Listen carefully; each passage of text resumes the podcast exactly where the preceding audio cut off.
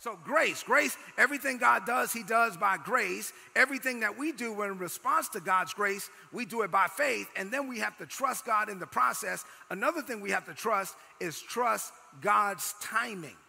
Because the right thing at the wrong time becomes the wrong thing. A lot of times, as believers, we get frustrated because we get really excited when we get a word on a Sunday morning or on a Tuesday night. But when, when days turn into weeks, and weeks turn into months, and sometimes when months turn into years, we give up on what God said. And Galatians 6 and 9 says, Be not weary in doing what is right, for in due season, the Bible tells me that there's a season when my harvest comes due, right? There's a season when my breakthrough is coming due, and the Bible says that I shall reap if I don't give up. I cannot give up, so there's no quit in me. I'm one of those no quit preachers. You listen to me for five minutes, and you're gonna feel like you can leap a tall building with a single bound. Yeah, you're not, there's no give up, no cave in, no quit, right? And so, so, so I will never quit. Say, I'll never quit.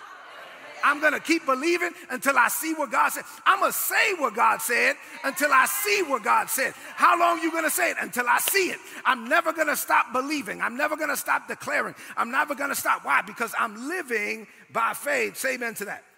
So we're going to